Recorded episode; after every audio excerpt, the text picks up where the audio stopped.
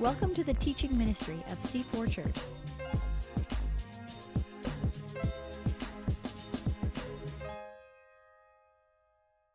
Yeah, as we have prayed already as a community, we do this here and with those online. That, that we are deeply grateful for our nation, grateful for peace, grateful for service.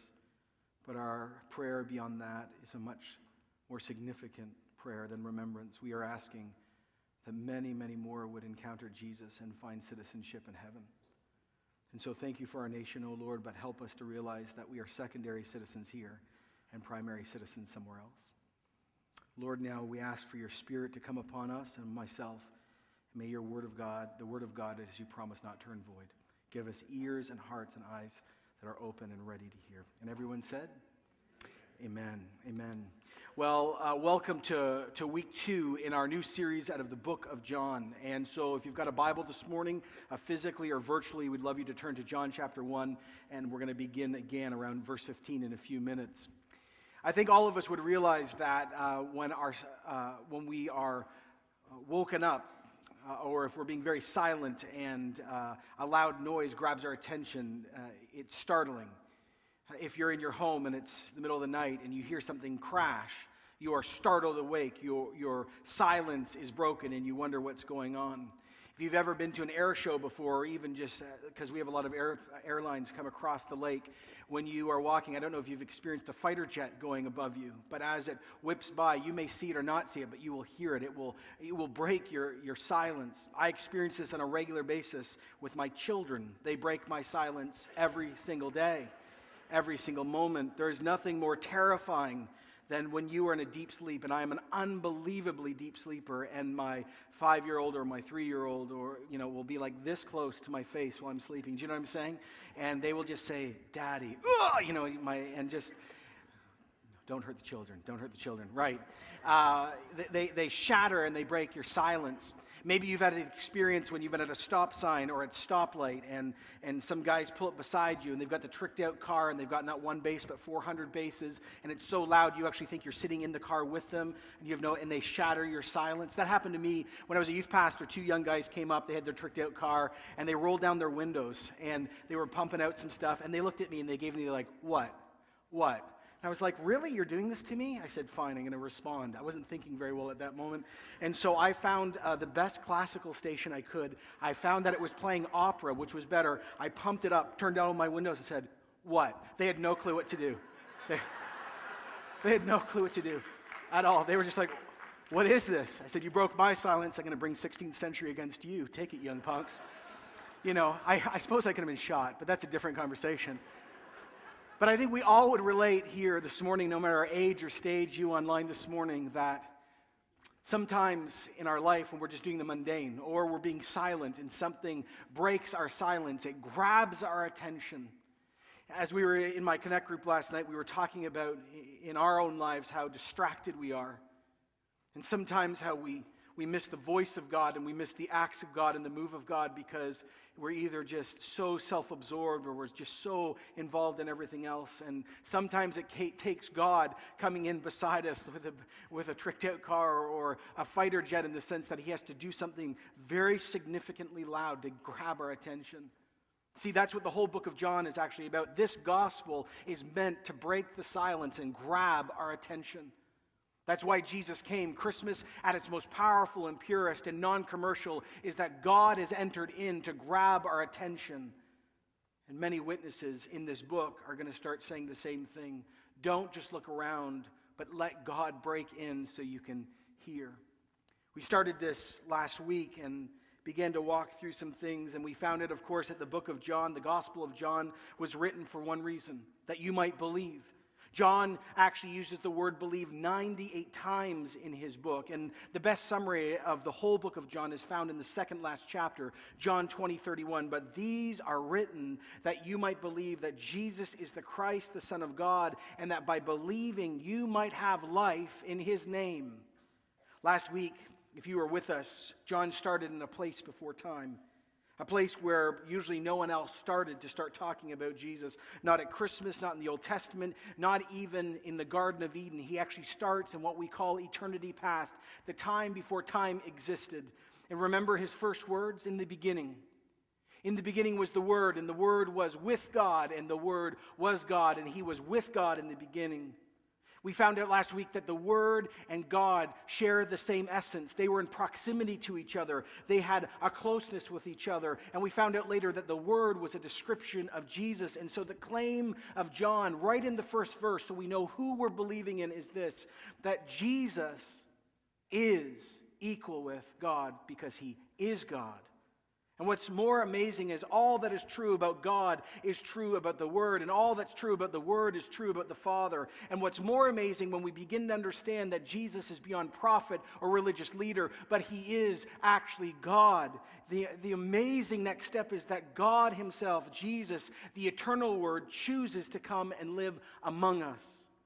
Verse 14, and the Word became flesh and made his dwelling among us, and we have seen his glory, the glory of the one and only who came from the Father, full of grace and fully, full of truth. Within 14 verses, John not only, not only helps us understand who we believe in, but he gives the descriptor, the descriptor of who the God is that we love. And he says Jesus himself is one thing or two things. He is full of grace and he is full of truth. He is not just a grace filled person or sometimes likes truth, his DNA is grace and truth. It was Martin Luther, the great reformer, who wrote these words, thinking about these verses. Referring to Jesus, he says, This spring, listen closely, is inexhaustible. It is full of grace and truth from God, and it never loses anything. No matter how much we draw, but remain an infinite fountain of all grace and truth, the more we draw from it, the more abundantly it gives of water that springs into eternal life. I love this. Just as the sun is not darkened by the whole world enjoying, and enjoying its light and could actually indeed light up 10 words 10 worlds. Just as a thousand a hundred thousand lights may be lit from one little light but will not detract from it. Just as a learned man is able to make a thousand others learned and the more he gives the more he has. So it is with jesus our lord an infinite source of all grace and truth I love this. And he said, if the whole world was to draw on so much grace and truth that we all became like angels, it would not lose a drop, for the fountain always runs over with grace. That is the truth about Jesus. He is a bottomless sea of love and grace and truth. Later, John would write other letters to other communities, and in 1 John, he wrote this in 1 John 1 1 that which was one from the beginning, which we have heard and we have seen with our own eyes, which we have looked at in our hands and touched. This we proclaim concerning the word of life. This is the best summary of all of last week's message. God did not remain abstract. God has broken into our silence by coming and grabbed our attention. He is eternal, He is life, He is fully human, He is fully God. Jesus, John says, was seen. Jesus was touched. He really was human. And Jesus is proclaimed because He is God, for He is the word of life. This is the Jesus we worship in this church. Well, the story is far from finished. John is just getting warmed up. He moves us, the reader and the hearer, from eternity past, from prologue to presentation. He now begins to record, to work out what it means that God actually has skin on. He begins to outline the truth, the testimony. He now begins to reintroduce all of us to the one we've been estranged from. And he does this through multiple witnesses. And the first one he chooses is a man named John the Baptist. John the Baptist, of course, Jesus' cousin. He will be the first of many that will point us to the one that we're called to believe in. Now, interesting, before we get into the passage a lot today, let me tell you that John the Baptist's personal story matters. Because the more we understand his story, the more power we will see in his testimony. And interestingly, his story starts in a place of silence, dryness, and loss. So many of us here and you online this morning have been in a place where we call out to God in our barrenness, in our desert, and we ask for a fresh sense, sense from God, a new move, a new understanding, something more than what God did years ago. We look around and know there's got to be more to God in His work, and, and we long for it. We long for it in ourselves, in our families, in our church. It's an unshakable desire for some, and yet it seems so very far away. For that experience is the same as John the Baptist's community.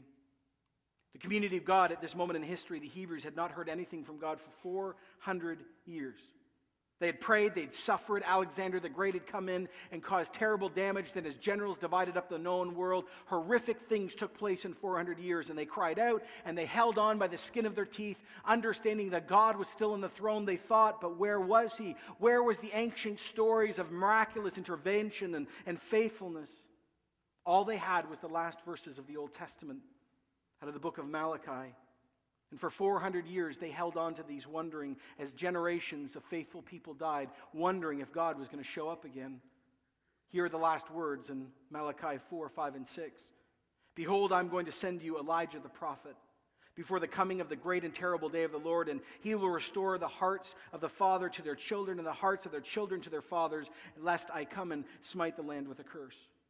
400 years of silence. 400 years, but suddenly God breaks into the silence and grabs his people attention. And God chooses to do it through a man named John the Baptist, who we call the forerunner. He actually is the fulfillment of Malachi. He's the child of a man named Zachariah and a woman, Elizabeth. He was a priest, Zachariah. They were old, they were barren, they could have no children. Through lots, how, how, they did it, Zechariah was called to worship and serve God in the temple. It was a huge honor. And when he went in there, suddenly he encountered Gabriel, the archangel, the same one that met Mary and Joseph. And this is what Gabriel said about the coming of John the Baptist. Luke 1:13. The angel said to him, "Don't be afraid, Zechariah. Your prayers have been heard. Your wife Elizabeth is going to bear you a son, and you are to give him the name John." And he will be a joy and delight to you, and, he, and many will rejoice because of his birth.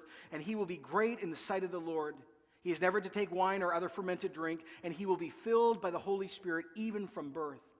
And many of the people of Israel he will bring back to the Lord their God and he will go before the Lord. Here it is, ready? In the spirit and the power of Elijah. And he will turn the hearts of the fathers to their children, and the disobedient to the wisdom of the righteous, to make ready a people prepared for the Lord. John the Baptist is the fulfillment of the last words in the Old Testament. And Gabriel comes and he decides through God's sovereignty to speak to Zechariah and Elizabeth. And Elizabeth, in her very old age, actually has this child.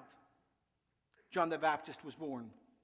He grew up, he lived in a religious desert community, and 29 years later, he bursts onto the scene. But he dresses in a weird way.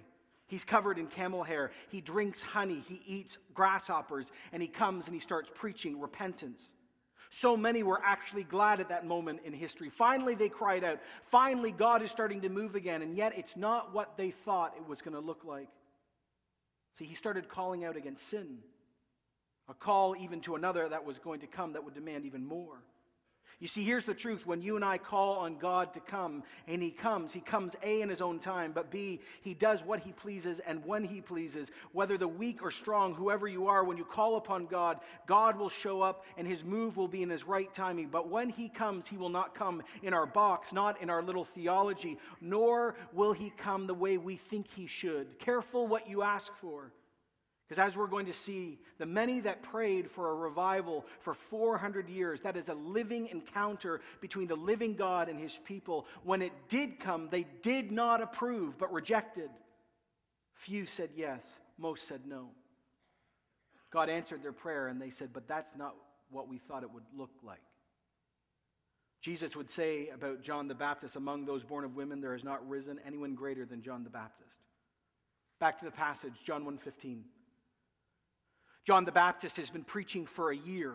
Jesus is not on the scene yet. He has got this crazy hair and crazy camel hair, and he is crying out. And it says in verse 15, John testifies concerning him. He cries out, saying, This was he of whom I said, uh, He will come after me, has, and he will surpass me, because he was before me.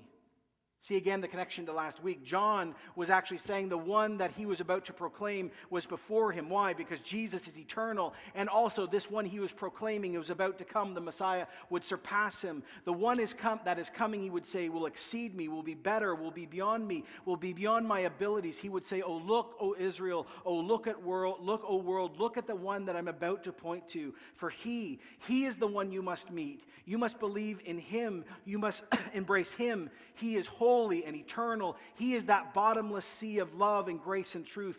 Don't connect yourself to me. I'm just a man. From fullness of his grace, we have received one blessing after another, John preached. For the law was given through Moses, but grace and truth came through the Lord Jesus. No one has ever seen God, but God, the one and only, who sits at the Father's side, he has made him known. Do you see that last verse? Profound. Again, John the Baptist reinforces what John the Apostle is writing. No one has ever seen God except now we know who God is and what he looks like and what he's about because the God who sits at God's right hand, that is Jesus, reveals who he is. We can know who God is, what he's about, and what he's not. Jesus is eternal. Jesus is creator. Jesus is the source of life. Jesus reveals the Father. Like I preached last week, our world cries out, I just want to know if God's out there. I want to know if he's loving. I want to know if he he cares? And what about all this evil and tragedy in my life? Where is God? What does he look like? What does he feel like? And we cry out, God has already broken the silence. Look back at Jesus. If you want to know who God is in his fullness, look at his son. John the Baptist is preaching. Thousands start showing up where he is. And it starts to get the attention of the religious leaders of his day. It says in verse 19, Now this was John's testimony when the Jews of Jerusalem sent priests and Levites, that's priests and other, other people serving the temple, to ask him who he was. The religious leaders gather around him and ask this unexpected leader from the desert, You need to prove yourself. You know that, right?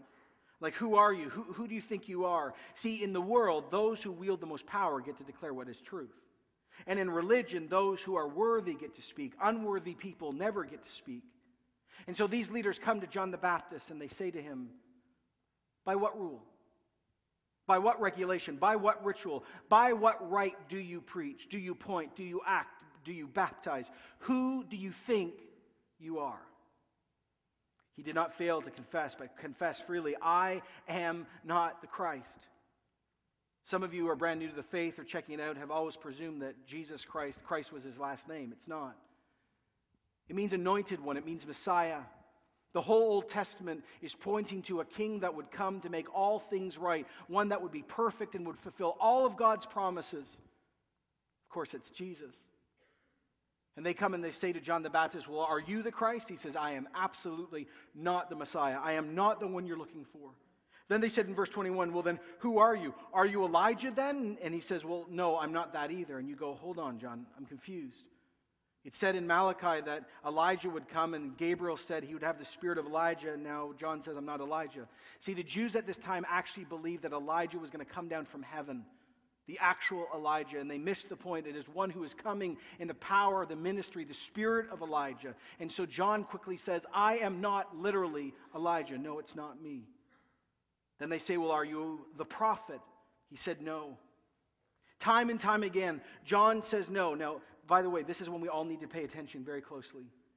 John sheds the temptation of fame and of power and of relevance and of popularity, of being powerful in the worldly sense. John fiercely, in the strongest of terms, says, I am not the one you're supposed to connect to. John refuses to get in the way of the one they all need to meet. Finally, they said, Who are you? Give us an answer to take back to those who have sent us.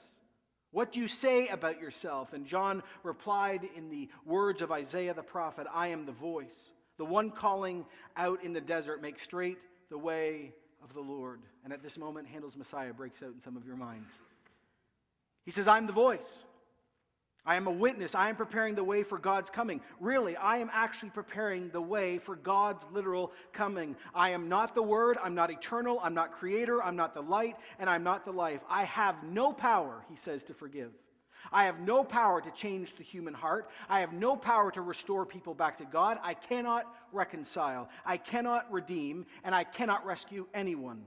I have no inherent power. But what I can do is point you to the one that can do all that and more. My role, he says, is clear, and the boundary is set. My job, and my job alone, is I am the voice. Now, at that moment, there would be great conversation, and I'm sure deep hostility. This guy who's come out of the desert, who's preaching, is saying about himself that he's the guy that Isaiah was writing about 700 years earlier when the Spirit of God lightened upon Isaiah and inspired him to write this section of Isaiah. John the Baptist standing up to the religious leaders of his day and saying, Oh, by the way, guys, just so you know, that part of Isaiah, right here, me. I've come Now, some of the Pharisees who had been sent questioned him. Well, then why do you baptize if you're not the Christ or, or Elijah the prophet? And he says, I baptize with water, but among you stands one you do not know, and he is the one that comes after me, the thongs of whose sandal I'm not worthy to untie. This all happened at Bethany on the other side of Jordan where John was baptizing. Now it's interesting, we got to get this so we get the power of this. John is baptizing people. Now, baptism is a new thing. We saw one today. But back then, let me tell you some history when non Jews wanted to worship the true living God and they decided to follow the Jewish faith, they were baptized. They were actually brought into the temple in pure, clean water, confessed their sins, and they were immersed. And that is how they gained entrance, limited entrance into God's people. John the Baptist comes along and he radically changes this idea. Catch this, especially if you've grown up in church.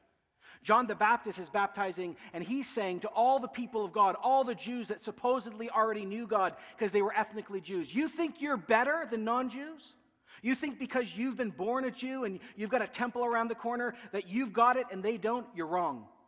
You need the same baptism as a non Jew needs because we all need to get right with God. Oh, John the Baptist bursts on the scene and starts saying that the whole world is in trouble before a holy God, and the whole world needs to prepare itself, and the whole world needs to what? Repent. And water baptism is the symbol of repentance. So you can imagine why the religious leaders are getting upset because A, he's not doing it in the temple, B, he's not one of them, C, he's doing it in unclean, muddy water in Jordan, and then, excuse me, you're comparing us to non Jews? He says, Oh, you betcha I am. Things are getting interesting. Suddenly, the story changes. Thousands are now surrounding John. He's baptizing them, and a 30 year old walks into the scene. You wouldn't have been able to tell he was different than anyone else. There was no halo, no, no guardian angels, no light, just a guy. He looked like everyone else. But what they did not understand or recognize or see that the guy who was standing right beside them, between some children, I'm sure, and an old man and some women, was God with skin on. The Word, their very creator, the author of life, the light of the world, was standing right beside them. The same God that walked with Adam and Eve in the garden was right in the crowd. The same God that was at the burning bush with Moses and actually was involved in the giving of the Ten Commandments was standing right there. The same God that Isaiah fell down and said, Woe is I, for I'm a man of unclean lips and I live among a people that are unclean. That same God of glory was standing right beside them. Every angel worships the one they're standing beside, and they have no clue. It says the following day, Jesus walked with the crowds towards John. And suddenly, as John was preaching and crying out, it almost seems in the text that he stops. And he looks over a thousand people and he says, You, that one there.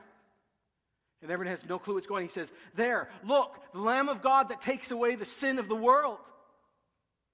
Everyone starts looking around. It's definitely not me, some say.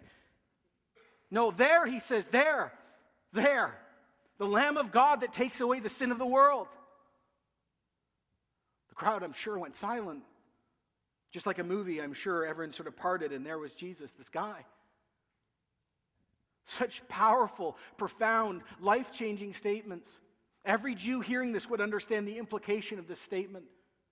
It's, it's, it's the heart of the Old Testament. Abraham takes Isaac up, and God tells him to sacrifice his only son. And as he raises the knife, an angel says, Stop, Abraham, I've seen your faith. And he provides a ram in the thicket. And suddenly, there, that ram becomes the lamb or the ram that is sacrificed. The picture of God the Father sending a substitute is given.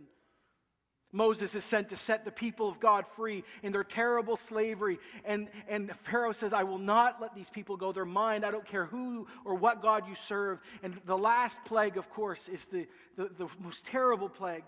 God says, If you will not let my people go, I will send an angel of death, and every firstborn child in all the nation will die. But he says to his own people, I will protect you. He says, Take a perfect little lamb and kill it and smear the blood of its, smear its blood over the doorposts. And so when the angel of death would actually come up to the doorposts, they would actually begin to be protected. And the angel of death was not allowed to enter in. It passed over. Why? Because the blood was a symbol of a life laid down, it was a symbol of protection, it was a symbol of ownership. Later, when the temple was built, a lamb was killed every morning and every evening as a guilt offering.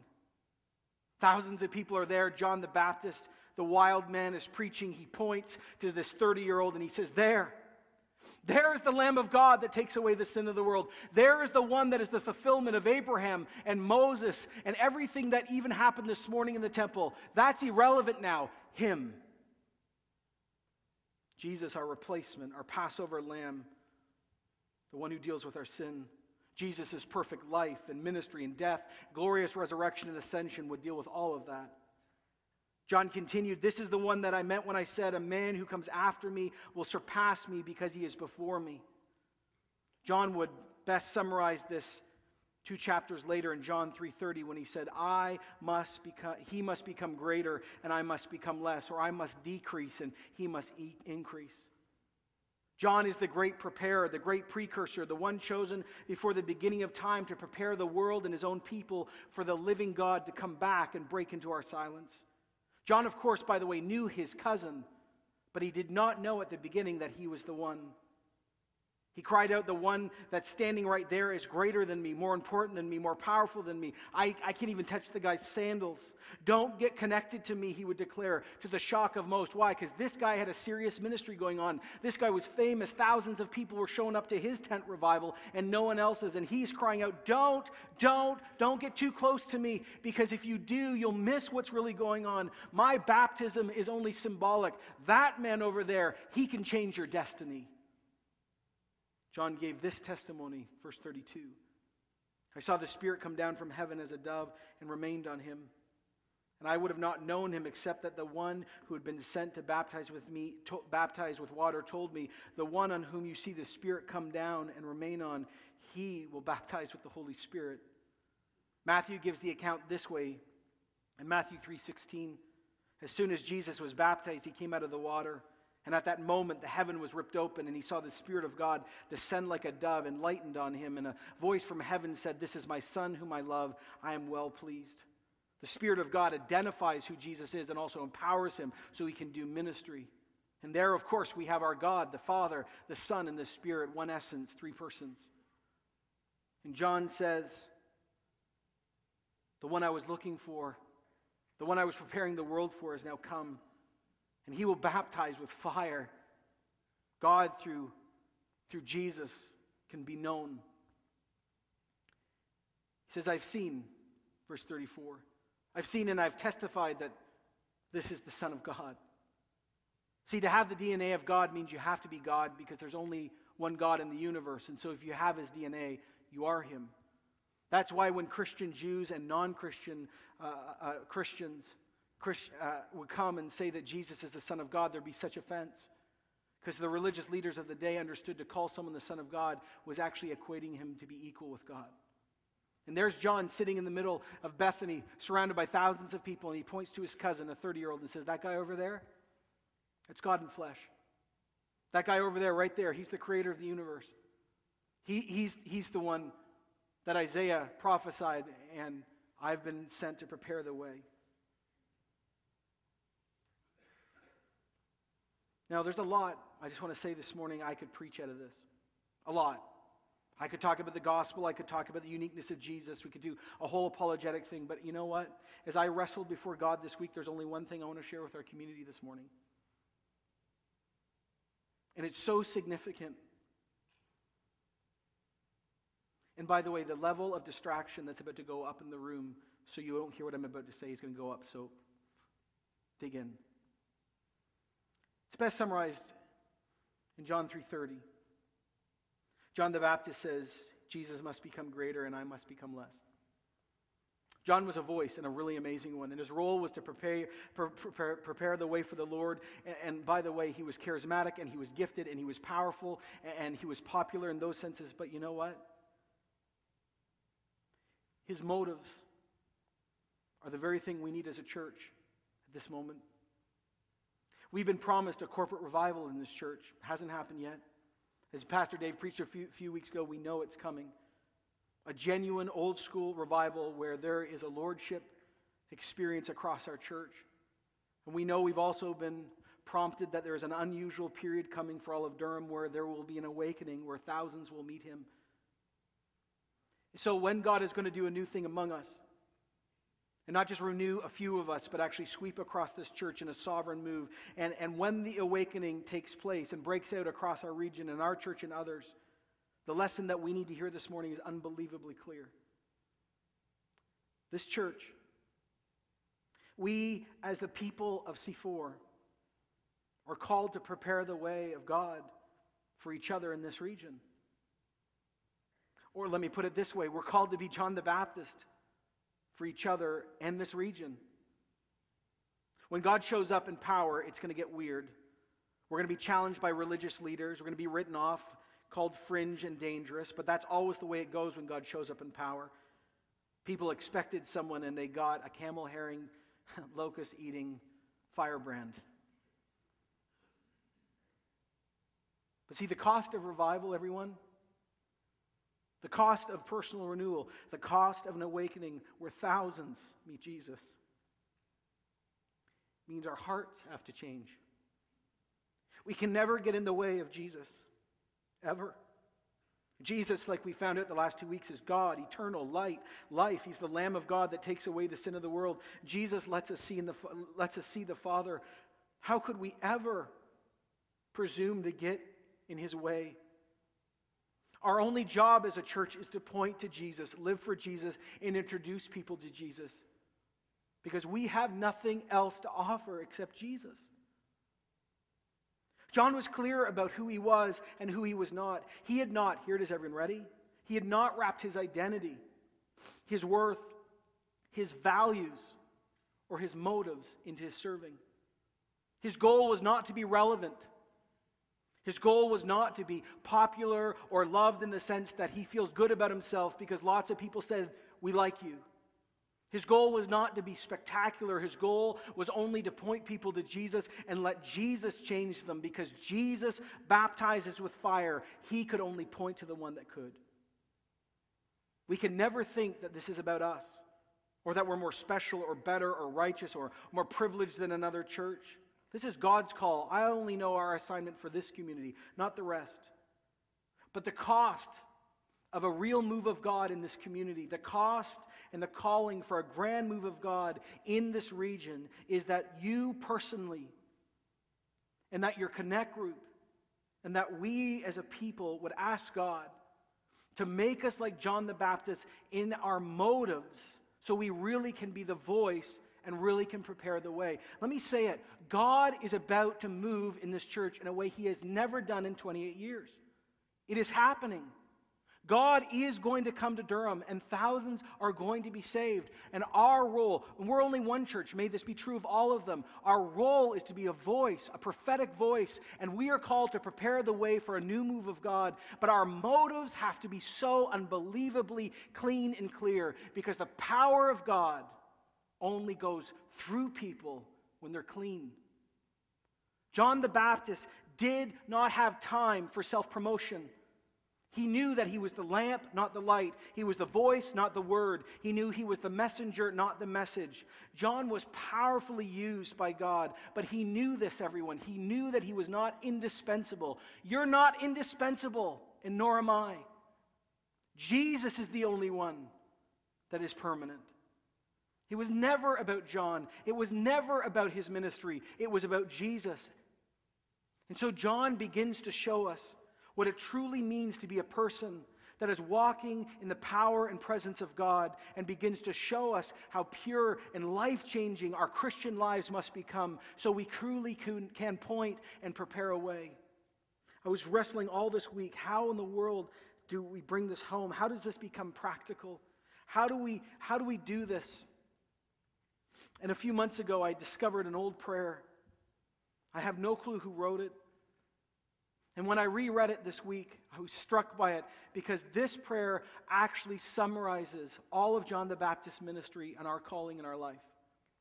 See, if there's one stronghold in this church that's alive and active and affecting many of us here, it's fear. Fear that God maybe actually is going to really show up, and we don't want to have a conversation with him about that though we love him. Or fear that actually God's going to show up in an out of the box way in a so much that we just we can't think about it. It's just too much. John the Baptist understood so profoundly that we and he was a voice and he was calling to prepare the way and he knew and he knew and he knew that it was never about him and he never got in the way. So what I'm going to do is this. I'm going to read this prayer. I don't want you to pray it. Because it's too dangerous of a prayer. And then we're going to pray it together. Here's how it goes. Oh Jesus, meek and humble of heart. Don't pray it, please. Hear me. From the desire of being esteemed, deliver me, Jesus. From the desire of being loved, that's about ego, deliver me, Jesus. From the desire of being extolled, deliver me, Jesus. From the desire of being honored, deliver me, Jesus. From the desire of being praised by others, deliver me, Jesus. From the desire of being preferred to others, Deliver me, Jesus. From the desire of being consulted. Deliver me, Jesus. From the desire of being approved. Deliver me, Jesus. From the fear of being humiliated. This is where it goes from your heart to what happens if we actually step out and God moves. Deliver me, Jesus. From the fear of being despised by others. Deliver me, Jesus. From the fear of suffering rebukes. Deliver me, Jesus from the fear of being forgotten. Deliver me, Jesus. From the fear of being ridiculed. Deliver me, Jesus. From the fear of being wronged. Deliver me, Jesus. That others may be loved more than I. Jesus, grant me the grace to desire this. That others would be esteemed more than I. Jesus, grant me the grace to desire this that in the opinion of the world, others would increase and I would decrease.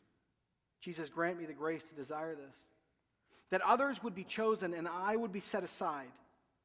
Jesus, grant me the grace to desire it. That others might be praised and I would go unnoticed. Jesus, grant me the grace to desire it. That others may be preferred in everything, be preferred to me in everything. Jesus, grant me the grace to desire it that others may become holier than I, provided I become holy as I should. Jesus, grant me the grace to desire it. That I would decrease, I added this, and Jesus, you would increase exponentially. That all my fears and wants would be found in Jesus' voice, no one else. Revival is when God shows up and our motives get checked at the door and we become so obsessed about Jesus and not ourselves that we delight when we are left behind and others encounter Christ. So here's how we're going to do this. Not what we usually do here at all, but it's important. For you that are leaders across our church, elders and pastors, you who are volunteer leaders, for you that are young people, teenagers, you that are young adults, and we as adults, this is a prayer we need to pray. Because if we are called to prepare the way for a new move of God, this is the only way that we'll be like John the Baptist. So here's what we're going to do I'm going to pray this prayer again, and I'm going to stop at each one. And if it's you, I want you to stand. So if you're like, this, I need Jesus to deal with this in my life, stand. It's not about humiliation. It's about the family being honest with each other that we need a new move of God. And if you choose to stand for the whole thing, that's fine. But this is a significant moment because we are inviting Jesus to so clean out our motives that we really can become ones who prepare the way for the Lord. And then we're going to end the song. So um, just get ready. I'm going to ask Jesus' Spirit to come to tell us what's us. Holy Spirit, we ask you now to come here and for everyone online. We accept our role, Lord, to be the voice in preparing the way of the Lord in this area. But we pray that you would not relent. So hear our prayer. And if it's you, and the first one, you can just stand, and we're going to do this very quietly. So, Jesus, meek and humble in heart, hear us as a church. So the first one is esteemed. If that's you, you can just stand. You pray this. From the desire of being esteemed, uh, deliver me, Jesus. Okay, the next one is being loved, where, where you get your identity. From the desire of being loved by others, deliver me, Jesus. Next one is extolled. From the desire of being extolled, deliver me, Jesus. Next one's honored. From the desire of being honored, hmm, deliver me, Jesus. Here's a big one praised. The desire of being praised by others, uh, deliver me, Jesus. It's a tough one. Preferred to others. From the desire of being preferred to others, deliver me, Jesus. Next one's consulted.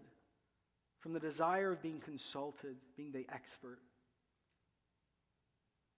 deliver me, Jesus. From the desire of being approved, hmm. deliver us, Jesus. Now we get into the fear about stepping out. From the fear of being humiliated, uh, deliver us, Jesus. Next one's despised. The fear of being despised. Deliver us, Jesus. Next one's about suffering rebuke. The fear of suffering rebukes, being made fun of. Deliver us, Jesus. Here's a huge one for many of you being forgotten. For the fear of being forgotten when God shows up. Deliver me, Jesus from the fear of being ridiculed. Deliver me, Jesus. From the fear of being wronged, or I can add wronged again. Hmm. Deliver me, Jesus. From the fear of being suspected. Deliver me, Jesus. And now prayers for others, that others might be loved more than I. Jesus, grant me the grace to desire this that others might be esteemed more than I. Jesus, grant me the grace to desire this. That in the opinion of the world, others might increase and I would decrease. Jesus, give me the grace to desire this, this unnatural want. Here's a big one for many people who are leaders that others may be chosen and I would be set aside. Jesus, grant me the grace to desire this that others may actually be praised, and I would go unnoticed for what I do. Jesus, grant me the grace to desire this, that others may be preferred to me in everything. Jesus, grant me the grace to desire this, that others might become holier than I, provided that I might become as holy as I should.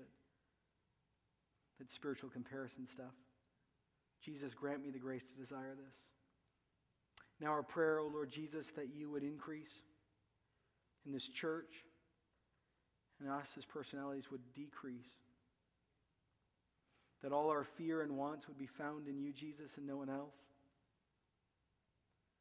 And that your voice and your truth, what you say about us, would be more powerful, more beautiful, more intoxicating than anything else. Here's my last prayer, and then we'll respond in song. Nikki can come up. Jesus, for our church, I pray this very simply. I pray that you would allow us to be a voice, one of the voices in this region, and prepare the way for the Lord. And I pray you would not relent, and I pray in the very heart of hearts of each person in our community children, youth, young adults, and adults that you would radically change our motives and we'd never get in the way of Jesus. Oh, Jesus, do an unnatural work because everything we just heard and prayed will never happen unless you show up. We invite you to come. Yeah, have your way among us, we pray. Amen.